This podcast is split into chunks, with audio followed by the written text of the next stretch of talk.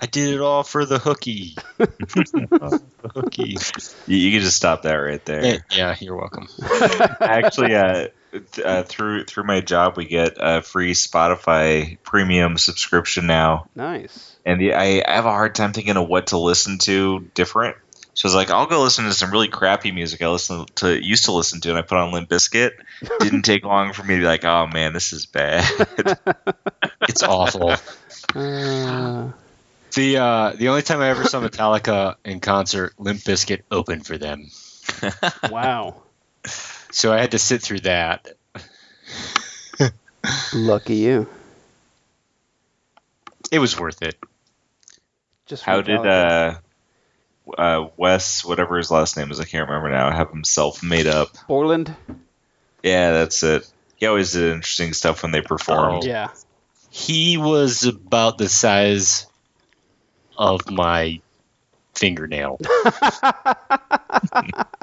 it was in it was in Gillette Stadium. Like Oh wow. I was really far back. I haven't seen Metallica, but I did see the Wu Tang Clan the last time they all performed together Nice. before DB died. Nice. In probably the most dangerous concert I've ever gone to. Didn't even realize how dangerous it was until I watched a documentary on how dangerous it was. That's amazing. You know what else is amazing? X-O Manowar number two from Acclaim. Doubt it. Josh, kick it. Hey everybody, and welcome to another episode of Ivar's Longbox. In this episode, we read X-O Manowar Volume Two, Number Two, and we ask ourselves: Are we suited for this book, or is it just in free fall? I'm Josh. I'm Martin. I think a double number two sums this book up pretty well. this is definitely a double deuce right here. Wow, really? I don't know if I agree with you completely. Defend the book, Martin. No, I mean I can't defend it. I can't. put like it, yourself in this position. no, like it's all right. So compared to the original run, I think we've had this talk on Twitter, Paul. Um, probably with Dallo and maybe somebody else. Um, but like the original X-O run was pretty good until like 25, 30. I mean, some people might go into maybe like 40 ish issues. I liked Um, until Ron Marz took over. That's that's So that's about 40s, right? yeah Yeah. Um, I would say after 25, it started kind of going downhill. But yeah, in the 40s, it really hit the shit. Um, so this is not that. This is definitely not Venditti's X-O. But I mean, it's Mark Waid writing X-O, right? So you should expect something somewhat decent. The problem with this issue is that it's not a good standalone issue. And uh, you know that's that's part of how we we judge these books I disagree. I actually think it's a fine standalone issue. I mean, Really? you, you have to assume stuff happened before it and stuff happens after it, but we, I mean, we obviously don't know how the the first dude got killed. Well, I mean, But we know actually he kinda got killed. Says how he got killed. We Right. just didn't see the story of him getting killed, but you easily know what's going on. Like th- this issue actually does a really good job of making you know what's going on. Uh, without having read the first issue, I, I think it's a, a fine standalone issue. Um, my main problems with it is I just found it a little tedious, and uh, you know, it's interesting seeing the art be, you know, being pretty drastically different from what it was in uh, the pre-acclaim Valiant days, or you know, at least the pre-acclaim relaunch. Like uh, last episode, we talked about Timewalker number ten, which uh, was VH1, but it was after Acclaim already owned the company. Um, but you can see how they're basically still just trying to do what, what Shooter did at the beginning. They made it successful. Like the arts, you know, pretty much just trying to copy that style. Uh, and this is pretty different than that. I just, I mean, I, I, I knew that this X-O was different. I wasn't expecting it to be the same. Um, but I just, I, I felt like this issue was sort of overloaded and um, when the hell did this come out? Uh, let's see. 96. 97. Mm. Um, yeah, and it, it has a little too much, uh, it, like too much internal dialogue, which I think is something that you hate, right, Josh? Um, You always not necessarily, because like I really like Rorschach, so I don't I, I don't have a problem with internal dialogue uh, necessarily.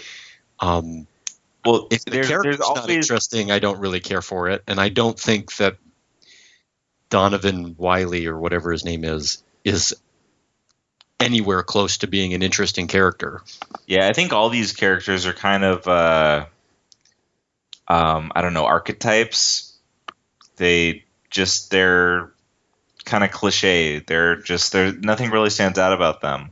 Right. It's very much like this is this character that you've seen in other stuff, but he has a different name. And Yeah, but Tony Stark is way more interesting.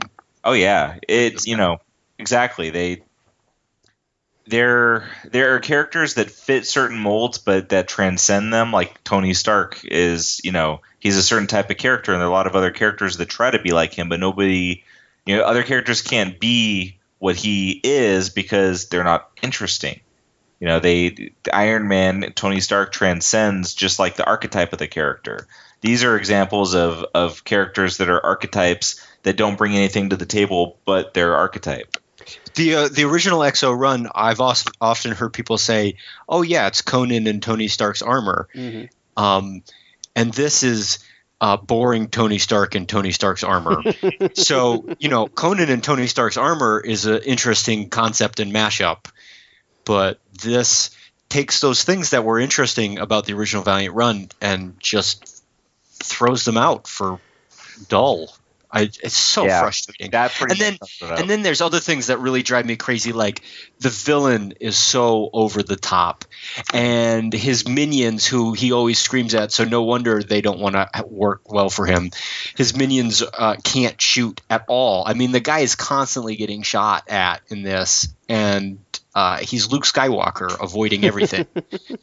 and the ship, like this giant ship being built by this guy, is, is so stupid of a concept All right, that, so that, could, I- I'm that, gonna- that could happen. I'll agree with that last part. The other stuff, I'm not so sure.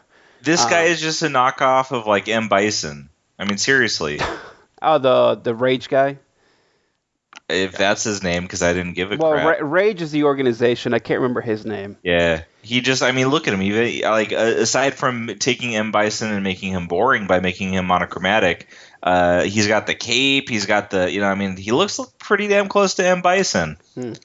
I think um, the problem with this is it's it's a rehash of stuff we already know. So you guys have already talked about Tony Stark, and in some ways, I think this origin story, um, if you were picking up from this issue, is in some way similar to, you know, the, the origin that we get with, uh, you know, if you've seen the movie, like Tony getting uh, kidnapped and being in the cave and trying to escape the terrorists. Um, it's kind of like that, and Tony is a smartass that nobody likes, just like Donovan is. Um, and I- would say even Donovan's worse because he's not likable. Uh, whereas Tony Stark, even though he's a douchebag, you can still kind of be like, okay, you know, he's a smart dude, like he's gonna get out of this, and kind of root for him. Um, Donovan, you don't really get that because he really comes off as a giant douche. and he uh, comes off as a giant douche in the beginning of every comic in the first four words. Right. Chapter whatever of Donovan's brain. Yeah. Screw you, jerk. Nobody cares about your brain. well, Donovan cares about his brain very much. yeah. Um, so I mean, I mean, I see what you're saying. I think if this is not a bad book, it's just kind of outdated even for this time. Um, I think if this had come out like 20 years prior, it really would have been just a normal comic, nothing special, but it wouldn't have been terrible like kind of what we're saying. It's just mediocre. This is the kind of comic that makes no mark on anything. Yeah. You know, even and th- this is a good example of why people just like pretend that uh, acclaim Valiant doesn't even exist. It just it doesn't meet it doesn't do anything. I mean, it it's bland. You know, I mean, a, at least a bad comic makes more of an impact. You know, this is just bland. hmm I mean, it's some things that are interesting about looking through this is like seeing some of their own ads that kind of poke fun at how stupid their properties are. Like uh, they have a Ninjak ad. It says, "I call on the power of Ninjak," and then parentheses it says, "And he thought saying Shazam was stupid." So you're saying like we're even we're even stupider than Shazam? Well, did we? We haven't really. ta- well, we talked about it a little bit when we did Troublemakers, but that was kind of the thing, right? Where Ninjak was kind of a, a joke kind of thing, um, and so the ads portrayed that as well. Yeah, and I I mean they so then they, they talk about like at the end of it they have on sale this month. I just think it's so funny. Ninjak number one with Nintendo 64 Japanese monsters and internet surfing already taking up his free time. I just think it's so funny that internet surfing is uh, like I mean it, it just shows like the time it came out, of course, but internet surfing is like this thing that's a big deal. It's like now everybody surfs on the internet literally every damn day. It's just it's funny to see the the differences in time. hmm That was the highlight of this comic book for me. Yep. I think the the explanation of kind of how the armor works was kind of nice to see. Um, which I, you know we didn't read the first issue for this, um, but I did go back to the first issue, and part of the reason why the the first wearer dies is because he's a soldier, and so Donovan can actually succeed even though he's got no training. He can succeed against all these guys shooting him down uh, because the armor is kind of working with his fear of dying, and so the armor kind of protects him and makes the moves for him. So really, he's just a brain uh, behind the armor, and the armor's kind of doing all the work. Meh. So I thought that was cool. That's exciting. This armor protects you when you're a pussy. Good job. That's yeah. very exciting. I'm too scared to fight, so this armor is just going to do it for me. I don't know. I just, I, I, the only thing interesting about the concept is that it was saying that, uh, you know, this guy, you know, the first guy should have, like, he was a soldier. This, this armor should have made him like even more, you know, more capable or more dangerous. But instead, it actually failed him because he was fearless. Right. I, I it, it gives a way for that guy to die and to make this other character the main character of the book. hmm You know, I guess that is like an early swerve in the series uh, where you know the first issue sets like it builds you up to think that this guy is going to be the guy that's the center point of the series, Right. and then you end up with uh with the other guy. It's, it's kind of like uh, I don't know. It seems to me a little more like taking Peter Parker and throwing him in the Iron Man armor than being like a bland Tony Stark because he's like he's smart but he's the underdog and he like you know starts off kind of you know he's you know geeky and afraid of stuff and I don't know this this book was just bland everything about it was bland Mark Waid is bland I will say I'm not a huge fan of Mark Waid. And I'm probably in the minority, but that's okay. I like his Ka-Zar run. I've read a bunch of his Daredevil and I thought it was fine but I I mean Yeah. No- nothing about like the fact that nothing about Mark, you know, nothing else that Mark Waid has ever done stood out to me. Probably just shows that the reason I liked his Daredevil was just because I like Daredevil. So I'm gonna assume you guys are gonna say this does not hold up. I think the art holds up, uh, and the reason I think that is because Sean Chen got Iron Man out of this gig. So you know, somebody saw him draw this and said, "Okay, you're gonna do real comics." Okay. And so uh, I say the art holds up, but I, I say that the story um, is atrocious. I will say it does not hold up. However, it's not terrible, and Paul just hates it.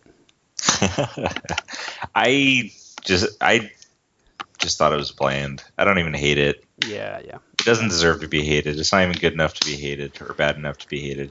It's just bland. What's our next book, Josh? Sure. Harbinger number 34. I don't think I ever got that far. Yeah, this is uh, the new Harbinger, but they took new off the logo by this point. Yeah, yeah. Okay. Yeah, I think they only had it up for like one or two issues. I think I quit at 25. Oh, that's too bad. Really? Yeah. We'll find out.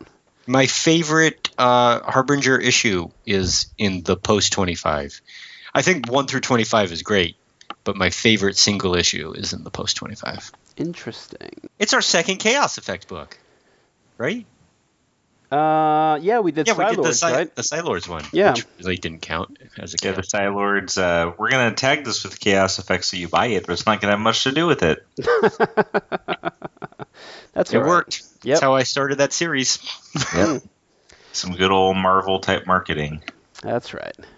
Let's wrap this episode up. You've been listening to Ivar's Longbox. You can find us on nerdylegion.com along with our other fine shows. You listen to Valiant stuff, right? Go listen to Valiant Effort. That's a pretty good show. So be sure to visit that. You can email us, ivarslongbox at gmail.com. And until the next time, go read some Harbinger.